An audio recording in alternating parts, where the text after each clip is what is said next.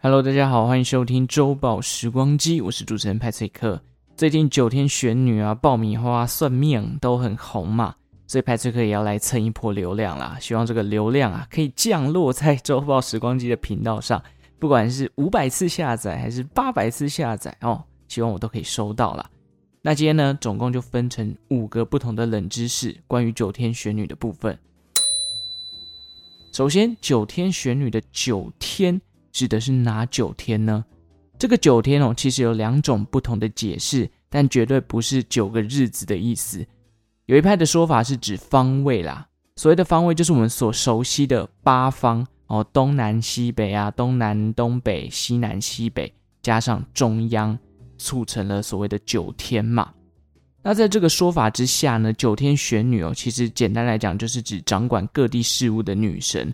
另一个九天的意思是指天的最高层，在古代中国神话里头，人们将天分成了九层，也就是所谓的九重霄、九重天的概念。那每一层其实都有一位神仙大帝在掌管啦。至于每一层分别又是什么，这边派翠克就不展开了，因为依照传统的信仰跟古代书籍记载上面的不同，其实九重天每一层的划分啊，都会有不同的名称啦。那大家知道超越九重天的地方就叫做九霄云外嘛？这个成语大家应该蛮熟的。毕竟在数字当中啦，个体数就是一二三四五六七八九，最大就是九嘛。同时，九也象征着极限的意思。换句话说呢，就是天上最高的地方了。那九天玄女的“玄”这个字哦，其实它有黑色的意思，也有指深远奥妙的含义。所以结合起来，九天玄女的解释可以叫做。掌管四面八方的神秘女神，或者说天上最高的神秘仙女。那黑色又是什么呢？哦，等一下后面的冷知识会再跟大家提到。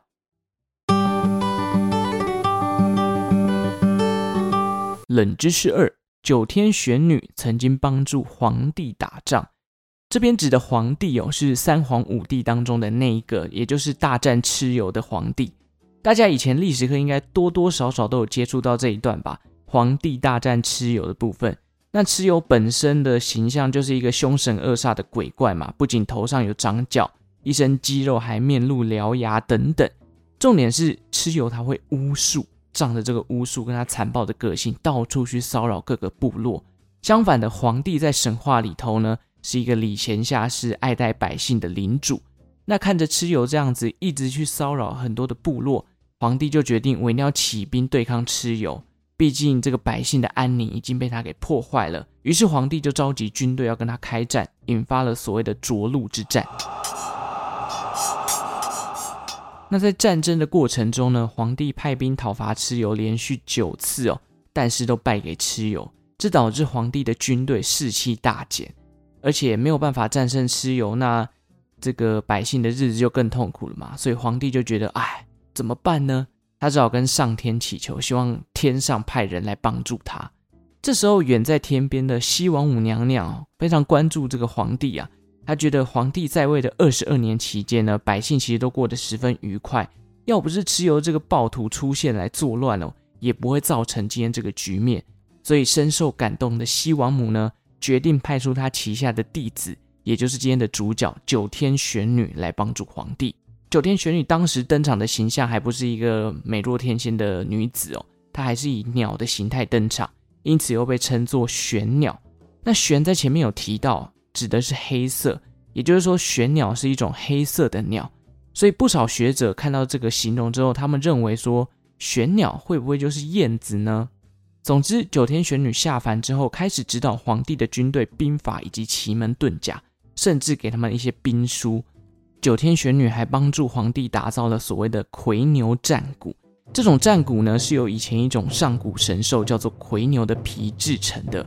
夔牛的形象是只有几几咖的一种牛，而且它的头上没有牛角，尾巴有点长得像蛇。这种神兽的声音十分巨大，而且非常的澎湃，而且据说只要它出现的话，代表着狂风暴雨将要来临哦。那夔牛战鼓打造好之后呢，哦，这个声音非常的响彻云霄啊。这让蚩尤的军队啊，听到夔牛战鼓的声音之后就吓破胆了，而且间接的也帮助皇帝他们的军队的士气提振起来，为日后战胜蚩尤打下了基础。因此九天玄女的神话当中呢，你可以发现她其实也有帮助过皇帝来打仗哦，也是一个精通兵法的仙女。商朝的祖先跟九天玄女有关哦，这个部分呢是记录在《史记》里头啦。据说商朝的始祖叫做契，就是契约的那个契，他的母亲叫做简狄，在当时同时也是三皇五帝的妃子之一。那有一天，简狄在河边洗澡的时候呢，天上飞过了一只燕子，啪啪啪啪啪，正巧飞到旁边的树哦，然后在那边下蛋。简狄一看觉得很有趣啊，就想说，哦，这个燕子在下蛋呢。于是他洗好澡之后呢，他就走过去这个燕子的地方，就燕子就飞走了嘛，但是留下了那个鸟蛋在那边。那简狄就把这个鸟蛋拿起来观摩之后，他就把它吃下去了。啊，吃下去过没多久，简狄居然怀孕了，而且生下来的孩子就是商朝的祖先，也就是刚刚前面提到的这个契。那在契长大之后呢，他曾经担任过官职哦，后来因为帮助这个大禹治水有功。所以他就被受封，而且赐予了子信这个早期的名称，并且在现在的河北省一带成立了商朝部落。后来夏朝被商部落给灭掉，并建立起了商朝，因此契才会被认定为是商朝的祖先。不过我相信大家应该都觉得吃下鸟蛋就会怀孕这件事情，应该听起来是蛮扯的啦。但是在古时候会有这种传说，当然也不意外，因为当时毕竟没有科学的尝试。根本就不知道怀孕是因为什么样的状况嘛，而且事实上，商部落其实就有这个祭拜玄鸟的图腾啦。在以前这个呃考古学家出土文物当中呢，就有一些类似鸟类的青铜器。不过很奇怪的是，这些鸟类反而不像刚刚前面提到的玄鸟，像是燕子的样子，反而比较像是猫头鹰哦。所以也有部分的学者认为，其实商朝还有那个所谓指的玄鸟，其实不是燕子。应该是猫头鹰才对。至于大家，你们觉得这个玄鸟的形象应该要是燕子还是猫头鹰呢？我个人觉得玄鸟感觉应该要是比较美丽，应该要像燕子这种这个身段比较利落的。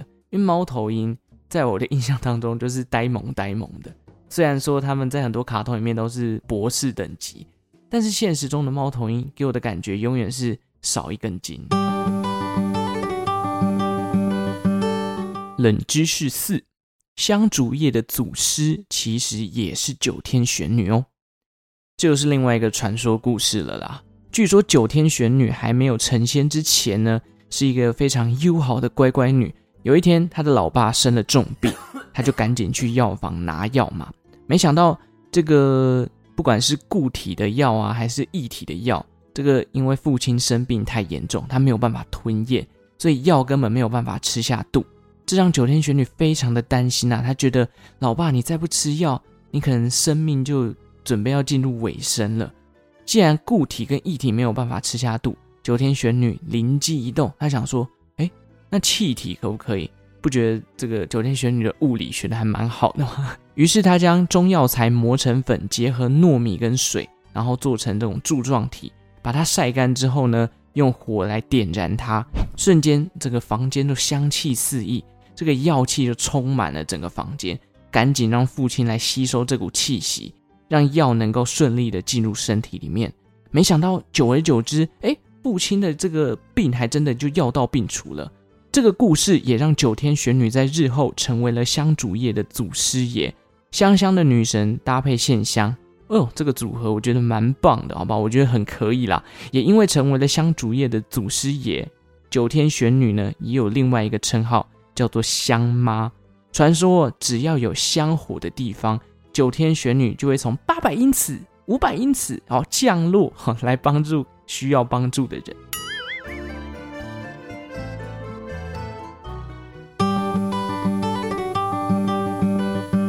冷知识五：九天玄女的生日是什么时候呢？至于拜九天玄女，还可以祈求什么呢？九天玄女的生日哦。没想到也有两种说法，比较常见的是农历二月十五号，但也有另外一方啊是觉得是八月十八。至于可以跟九天玄女祈求什么样的这个项目哦，其实说实话啦，我觉得九天玄女的业务范围还蛮广泛的。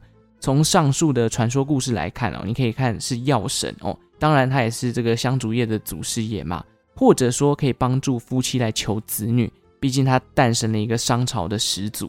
那或者求财运的啦，看风水啦，听说一些房地产业者想要求好的土地啊，或者是好的房子，也会去拜九天玄女哦。所以其实讲起来真的很广啦。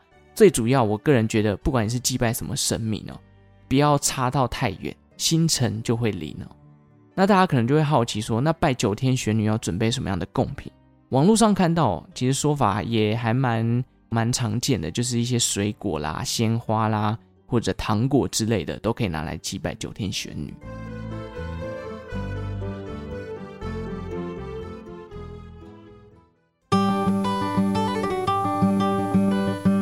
冷知识六：台湾最早的九天玄女庙在哪呢？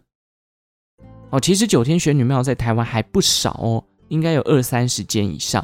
譬如说，台北南港区有一座九天玄女娘娘宫哦，苗栗狮潭乡的。仙山协灵宫也非常有名，也有祭祀这个九天玄女，或者说彰化的九天寺啊，高雄的九天先祖庙等等。至于台湾最早的九天玄女庙是在哪里呢？这个啊，落脚在我的故乡啊，也就是台中，台中的龙井区哦。当地有一座这个朝凤宫，据说是当时这个清朝道光皇帝元年（一八二一年）的时候就打造的。那为什么会盖九天玄女庙？哦，这又要讲起这个庙方的这个起源故事啦。当时哦，龙井区的村民看到一尊神像卡在他们这个灌溉农田的河流当中，他们希望这尊神像啊可以顺着河流就流到下游这样子。但是很奇怪的是，他们不管怎么移动那个神像，最后这一尊神像呢都会飘飘飘飘回到他卡住的那个位置上面。村民就觉得，哎。这应该是神明在下一些指示哦，所以他们决定在河流附近用石头打造一间庙来供奉这尊神像。后来有一天捡到神像的村民哦，他发现自己家里的牛走失了，他找着找着，他就不小心走到这个盖好放神像的地方了，他就抱着诉苦的心情跟这尊神像说：“哎，温刀也不磨起啊，不知道走去哪里，这是我吃饭的工具耶。”没想到他就是抱持着一个。抒发心情的角度。后来过没多久，他居然找到他失去的这头牛了。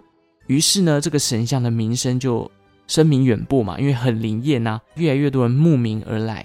有一天，在这个众人的祭拜之下呢，突然哦，有一个乩童就起乩了哦，他就说：“哎，我是九天玄女的这个下凡哦。”然后他就大家就想说：“哇，原来这一尊神像是九天玄女的本尊呐。”大家都知道这个九天玄女非常灵验嘛，于是地方的一些士绅开始募集资金，要来帮九天玄女盖一座更漂亮的庙。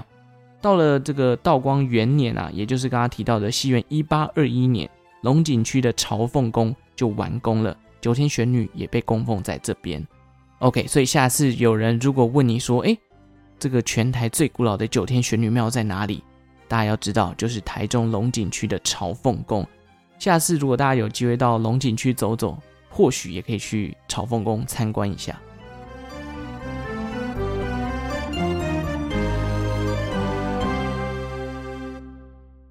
其实讲到台中的九天玄女哦，就不得不提一下大雅区的九天民俗记忆团。诶，这个名字如果你有看过电影《阵头》的话，应该对于他们就不陌生了。《阵头》的主场景哦，也是在九天玄女庙拍摄的。那边其实。呃，这个九天民俗记忆团附近啦，其实也不少打卡景点，包含像是这个九天黑森林啊、都会公园啊，跟最近慢慢流行起来的夕阳之树等等。不过我个人觉得，如果你今天是骑摩托车，最好是找朋友一起去。有一次我自己自己骑啊，我甚至跟着这个 Google 导航骑到一半，我有点怀疑人生，就觉得他好像在乱导航，不知道有没有骑对啦。OK，以上就是这一集关于九天玄女的分享啦。最近因为阿汉 po 影片的算命阿姨哦哦，这个九天玄女真的是爆红啊！看到网络各种迷因啊，各种这个行销公司都跟风啊。当然，网络上就会出现不同的两种说法，正反方都有啊。一方面就是觉得诶，很爱这种枯手的方式，让大家对于这个神明有更进一步的了解，跟想要去认识他的这种这个动机。但另一方面就觉得诶，这个是在亵渎神明。但我个人觉得是透过这种。大众口味的方式，让大家去接触到呃民俗信仰当中的九天玄女，然后让有兴趣的人会想要去更进一步认识。这好像也没什么不妥啊，毕竟影片里面也没有说真的是在亵渎他还是什么。相信这一波下来，我个人觉得啦，九天玄女庙的这个热度应该会往上窜一波，大家应该都会想要去朝圣一下九天玄女，然后去拜拜啊，去走走之类的。好了，感谢大家今天的收听哦。如果喜欢周报时光机的节目呢，欢迎订阅我的频道，也可以来追踪我的 Instagram 或者是 Facebook。对于节目有想法呢，欢迎在下方的资讯栏填写表单。或者到 Apple Podcast 留下你的评论给我。最后，感谢正在收听的你，为我创造了一次历史的收听记录。相信听完这集的大家，都会获得九天玄女的保佑，身体健康，平安快乐。那我们就下次再见喽，拜拜。